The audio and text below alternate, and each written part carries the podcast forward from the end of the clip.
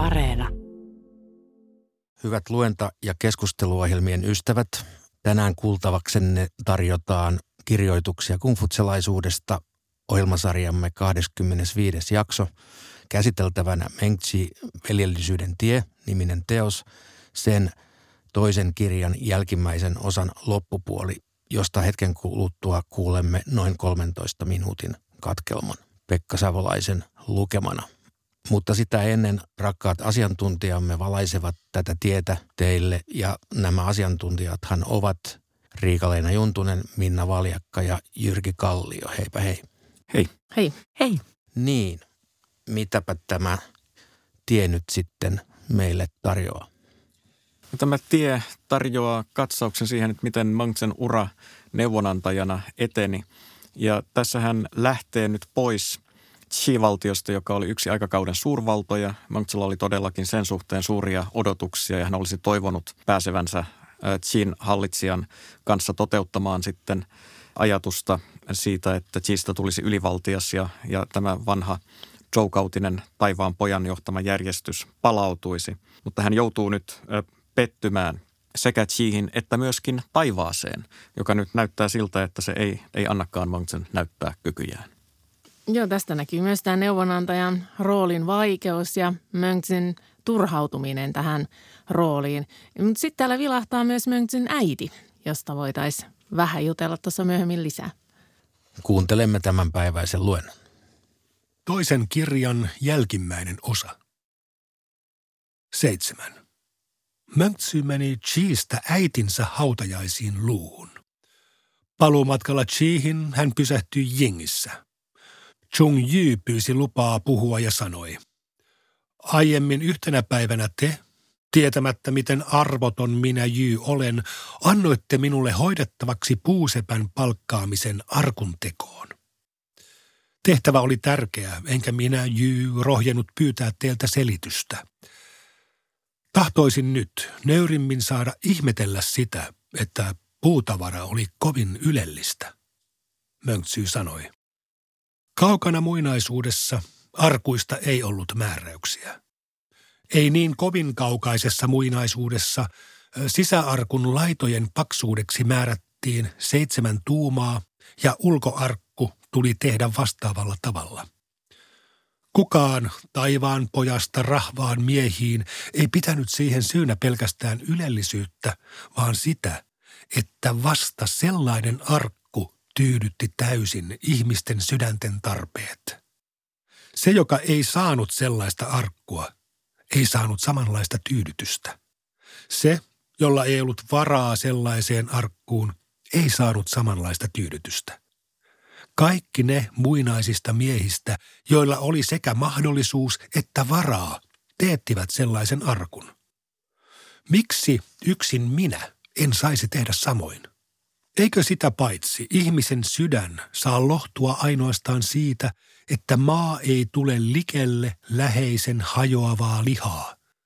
Olen kuullut sanottavan, että herrasmies ei mistään syystä taivaan alla pihistele läheistensä suhteen. Kahdeksan. Shen Tung kysyi omaa asemansa ajatellen, sopiiko Jeniin hyökätä? Mönksy vastasi, sopii. Jenin kuningas Tsikuai ei olisi saanut antaa Jeniä kenellekään, eikä pääministeri Chucher olisi saanut ottaa vastaan Jeniä Tsikuailta. Jos olisitte tyytyväinen johonkuhun ritariin täällä Chiissä ja antaisitte hänelle omin päin ja kuninkaalle kertomatta oman läänityksenne ja aatelisarvonne, sopisiko tuon ritarin ottaa ne teiltä itselleen ilman kuninkaan käskyä? Miten tilanne Jenissä poikkeaisi tästä? Chiiläiset hyökkäsivät Jeniin. Jotkut kysyvät Mönksyltä, onko niin, että kannustitte Chiitä hyökkäämään Jeniin? Mönksy vastasi, en suinkaan. Shentungin kysyessä sopiiko hyökätä Jeniin, minä vastasin, että sopii. Sitten hän hyökkäsi Jeniin. Mutta jos hän olisi kysynyt, kenen sopii hyökätä Jeniin, olisin vastannut, että sen, joka on taivaan edusmies, sopii hyökätä. Ajatellaanpa, että tässä olisi murhamies. ja minulta kysyttäisiin, sopiiko tuo mies tappaa, vastaisin, että sopii. Mutta jos minulta kysyttäisiin, kenen sopii tappaa hänet, vastaisin, että ritarikunnan ylivalvojan sopii hänet tappaa. Nyt hän on hyökätty yhden jenilaisen puolesta toista jenilaista vastaan. Miten olisin voinut kannustaa sellaiseen? Yhdeksän. Jenilaiset nousivat kapinaan. Jean kuningas sanoi, häpeän kovasti Mönksyn edessä. Chen Jia sanoi, kuninkaalla ei ole mitään huolta, vai arveleeko kuningas voivansa verrata itseään Joan herttua Taniin veljellisyydessä ja viisaudessa? Kuningas sanoi, Hoo, mitä puhetta tuollainen on? Chen Jia sanoi, kun Joan herttua Tan oli nimittänyt veljensä Guan Shun käskynhaltijaksi Jiniin, tämä nousi kapinaan jiniläisten tuella. Jos herttua olisi arvannut niin käyvän ja silti nimittänyt hänet – se olisi osoittanut veljellisyyden puutetta. Jos Herttua ei olisi arvannut niin käyvän ja olisi silti nimittänyt hänet, se olisi osoittanut viisauden puutetta. Jos ei edes Joan Herttua Tan ollut veljellisyydessä ja viisaudessa täydellinen, miten te, kuningas, voisitte sitä olla? Sallinette minun, Jian, tavata Mönktsyy ja pyytää häneltä selitystä. Chen Jia tapasi Mönksyyn ja kysyi tältä. Mikä Joan Herttua Tan oli miehiään? Mönksy vastasi, muinaisaikojen pyhä mies.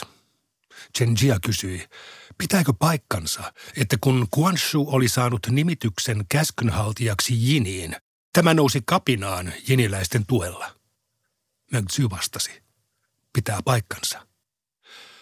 Chen Jia kysyi, arvasiko Joan Herttua Tan että Shu nousisi kapinaan, mutta nimitti tämän silti. Mengtsy vastasi, ei arvannut. Jia sanoi, siispä, esikuvallisetkin miehet voivat tehdä virheitä vai kuinka? Mengtsy sanoi, Joan Herttua Tan oli nuorempi veli ja Shu oli vanhempi veli. Eikö Herttuan virhe ollutkin väistämätön? Sitä paitsi kun muinaiset prinssit tekivät virheen, he korjasivat sen. Nykypäivän prinssit antavat virheidensä viedä mukanaan. Muinaisten prinssien virheet olivat kuin auringon tai kuun pimennys, jonka kaikki rahvas näki. Kun prinssi teki parannuksen, kaikki rahvas katsoi häntä ylöspäin. Tuskinpa nykypäivän prinssit vain antavat virheidensä viedä mukanaan – he vielä kaunistelevatkin niitä. 10. Mönksy erosi neuvosmiehen tehtävästä ja teki lähtöä takaisin kotiin. Jean kuningas meni tapaamaan Mönksyä ja sanoi, aiemmin halusimme tavata teitä, mutta se ei ollut mahdollista. Sittemmin olette palvellut meidän hovissamme, mikä on ollut oikein mieluisaa. Nyt te jätätte tämän kurjimuksen ja palaatte kotiin – Emmekä tiedä, onko meillä vielä myöhemmin tilaisuutta tavata teitä. Mönksy sanoi, en tohtinut ehdottaa tapaamista, mutta sitä juuri haluaisin. Joitakin päiviä myöhemmin kuningas sanoi neuvosmies Shertsylle. Tahdon antaa Mönksylle talon pääkaupungin keskustasta ja 10 000 urnallista viljaa opetuslapsien elättämiseen – niin että kaikki neuvosmiehet ja pääkaupungin asukkaat voivat ylpeillä hänestä ja ottaa hänestä mallia. Ehkäpä kerrotte nämä sanani hänelle. Shertsy turvautui Chenchyn sanan viemisessä Mönktsyylle ja niin Chentsy välitti Shertsyn viestin Mönktsyylle. Mönktsy sanoi, aivan, miten Shertsy ymmärtäisikään, ettei tuollainen käy päinsä. Jos olisin rikkauksien perään, Olisiko kieltäytyminen sadasta tuhannesta ja tyytyminen kymmeneen tuhanteen rikastumisen tavoittelua? Ji Sun on sanonut, miten erilainen olenkaan kuin Ji Su Yi. Hän sai itselleen nimityksen hallintovirkaan ja kun hänen neuvojaan ei seurattu, hän luopui virastaan, mutta hankki nuoremmalle sukulaiselleen nimityksen valtaneuvokseksi. Kukapa ei tavoittelisi rikkautta ja arvoasemaa. Mutta hän oli vain niiden perään ja otti itselleen kukkulan valtiudenkin. Markkinapaikoilla ennen vanhaan vaihdettiin sitä, mitä itsellä oli, siihen, mitä itsellä ei ollut, ja viranomaiset vain pitivät yllä järjestystä. Mutta jotkut matalamieliset miekkoset pyrkivät aina kapuamaan kukkulan valtiaiksi ja tähysivät vasemmalle ja oikealle, mistä voisi haalia voittoa. Muut pitivät heitä matalamielisinä ja siksi heitä ryhdyttiin verottamaan. Kauppamiesten verotus on saanut alkunsa tällaisista matalamielisistä miekkosista. 12. Möntsy lähti Chiistä. Jin Sher kertoi ihmisille.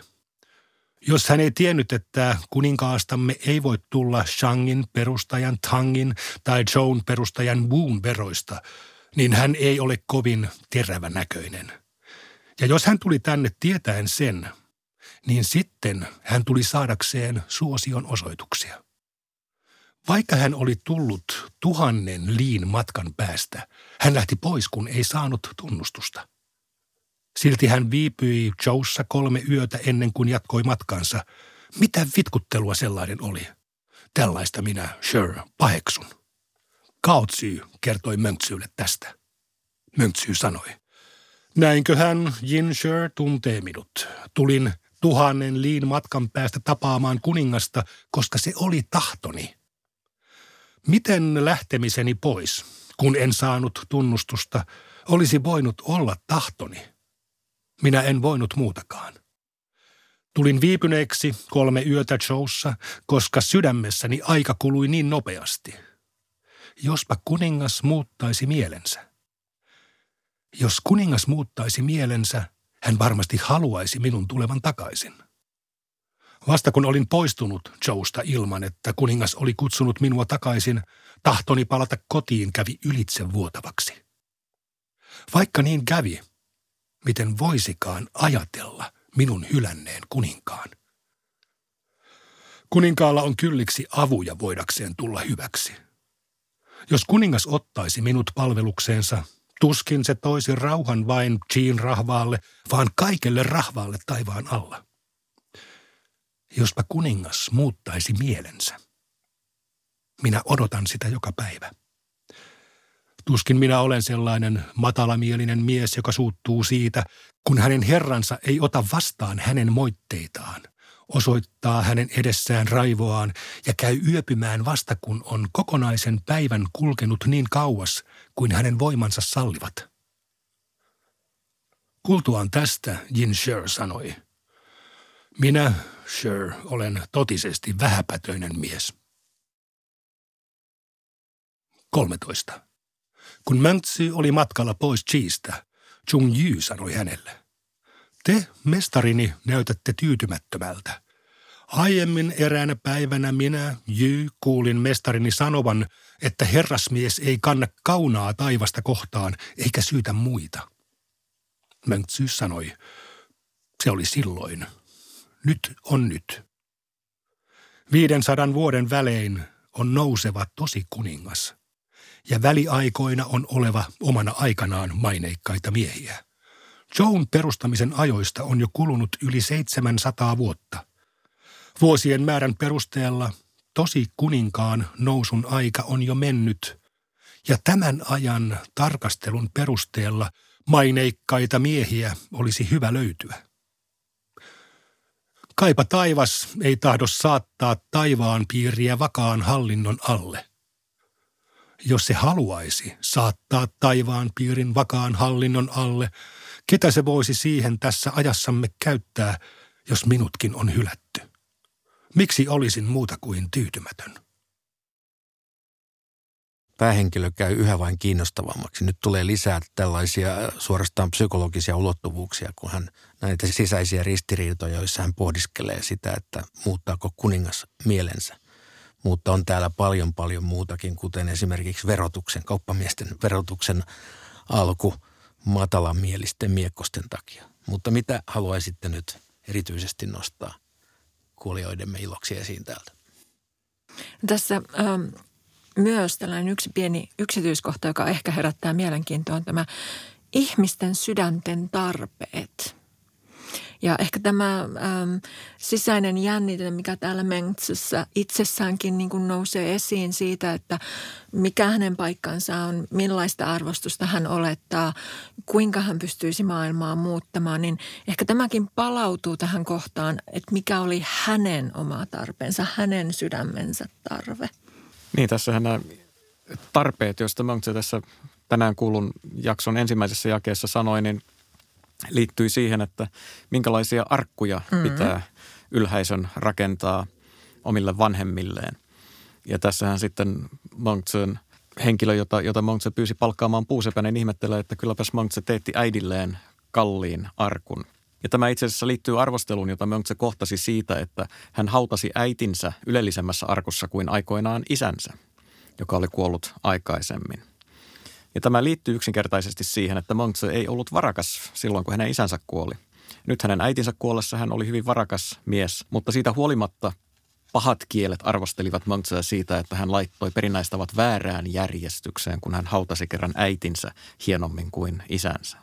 Niin, oletettavasti tämä myös äm, kertoo siitä, että yleensä ottaenkin niin naisille ei ollut varattu samanlaista arvostusta – tuolla riittien ja rituaalien sisällä entä miehille. Mutta mä ajattelen, että on melko merkittävää, että tämä Mönksyn äiti on kirjoitettu tähän, koska mehän luetaan pienen elitin ryhmän miesten tekstejä toisilleen. Ja naisethan ei ole täällä monesti millään tapaa esillä. Naiset on aivan syrjässä tästä. Ja kuitenkin Kiina historiassa sitten naiset on löytänyt nimenomaan äitinä valtaa. Ja mä en voi olla ajattelematta, että tämän, tällä kirjoituksella on siihen iso merkitys, koska tässä niin kuin annetaan naiselle näkyvä rooli nimenomaan äitinä. Ja, ja Mönksy arvostaa omaa äitiään selvästi. Se on ollut selkeästi hänen elämässään merkittävä henkilö. Niin jotenkin ajattelen, että miten tämmöinen pieni tekstin pätkä on sitten kuitenkin voinut avata jotain – ovia. Ehkä myös laittaa jotain kiinni, että sen naisen roolihan on Kiinan historiassa melko rajoitettu, mutta nimenomaan poikalapsen syntymän kautta kiinalaiset naiset on pystynyt käyttämään jopa valtaa. Kiinassa on tänä päivänä tahoja, jotka on sitä mieltä, että Kiinassa tulisi ryhtyä viettämään äitienpäivää Mongtsen äidin syntymäpäivänä hänen kunniakseen. Koska tämä Mongtsen äiti, hänestä on tehty myöhemmissä legendoissa todellakin hyvin esikuvallinen nainen – Monksen nousu asemaan oli sen ansiota, että hänen äitinsä piti huolen siitä, että Monkse sai parhaan mahdollisen koulutuksen.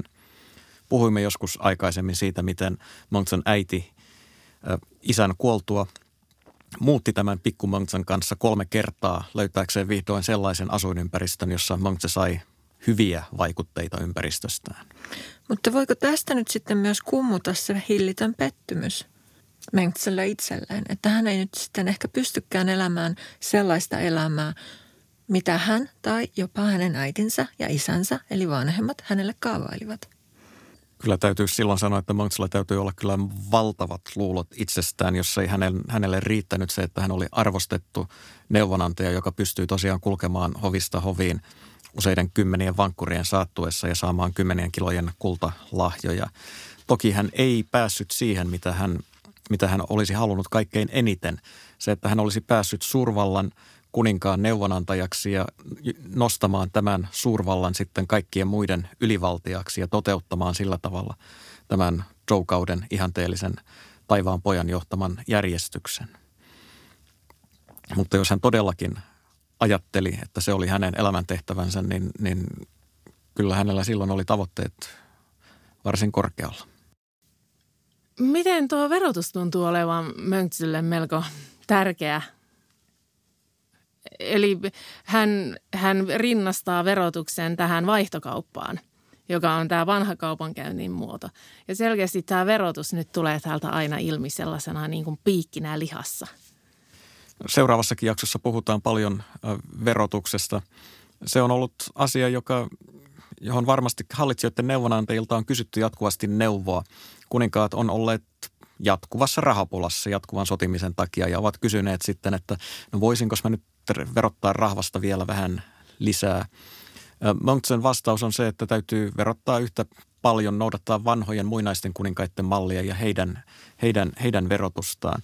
Mutta tässä on hyvin mielenkiintoinen tämä, tämä kohta, jossa hän todellakin ö, syyttää tämmöistä niin monopolin tavoittelijoita. Hän käyttää sanotaan kukkulan valtias. Nyky-Kiinassa tämä sama sana tarkoittaa monopolia. Ja, ja Mönksen aikoinakin, niin, niin siinä on selvästi niin kuin sama, sama – merkityssisältö siinä, siinä takana, että, että tämmöinen niin liiallinen voiton tavoittelu on, on väärin. Ja tässä heijastuu taustalla se näkemys, joka kummutsalaisuudessa säilyy hyvin pitkään, että kauppamiehet ovat näistä rahvaan neljästä säädystä kaikkein halveksittavin, koska he hakevat itselleen voittoa, itselleen hyötyä. Niin tässä tämä verotustapa kuulostaa lähinnä kurinpidolliselta toimelta juuri tämän matalan mielisyyden ja, ja liiallisen voiton tavoittelun ehkäisemiseltä. Niin, mä tässä antaa ymmärtää, että jos ei olisi ollut tällaisia voiton tavoittelijoita, niin ei tarvittaisi koko markkinapaikoilla minkäänlaista verotusta. Mikä taas ei pidä ihan paikkaansa, koska hän, jokainen valtio tarvitsee tuloja. Että vaikka hän tuo täällä esiin sen, että ei pitäisi rahvasta verottaa liiaksi, heitä ei pidä laittaa kärsimään, niin tosiasiahan on se, että kuninkaat ja hallitsijat tarvitsevat tuloja. Täällä tulee myöhemmin esille kohta, jossa Montse varoittaa kuningasta olemaan verottamatta liian vähän. Hän toteaa nimenomaan, että verotuksen täytyy olla tietyllä tasolla, koska muussa tapauksessa valtiolla ei ole varaa olla valtio ja sitten hän valtiosta tulee barbaarian heimoyhteiskunta, jossa ei ole enää varaa pitää sellaisia asioita, jotka, jotka kuuluvat valtion tunnusmerkkeihin. Eli tietynlainen tällainen puskurirahasto – varanto, jolla ylläpidetään hallinnon toimia. Voisiko näin sanoa? No Monks ainakin ymmärsi, että hallinto maksaa mm. ja siihen tarvitaan verotusta.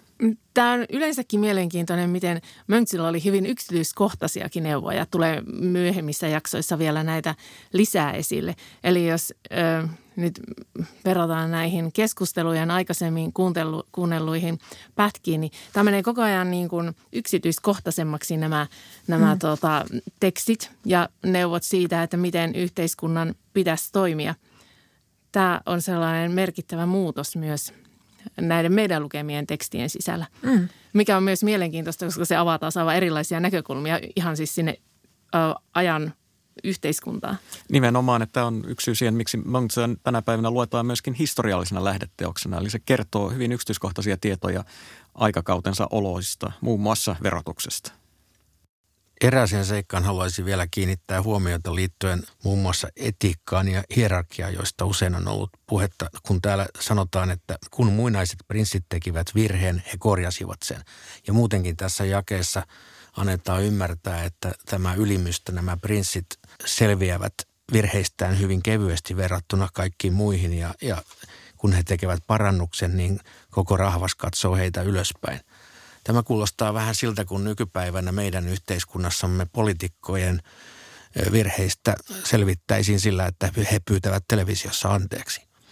No tässä Manksi nimenomaan kritisoi näitä oman aikansa poliitikkoja siitä, että he tekevät virheitä ja eivät kadu, vaan antavat virheidensä viedä mukanaan ja vielä kaunistelevatkin niitä.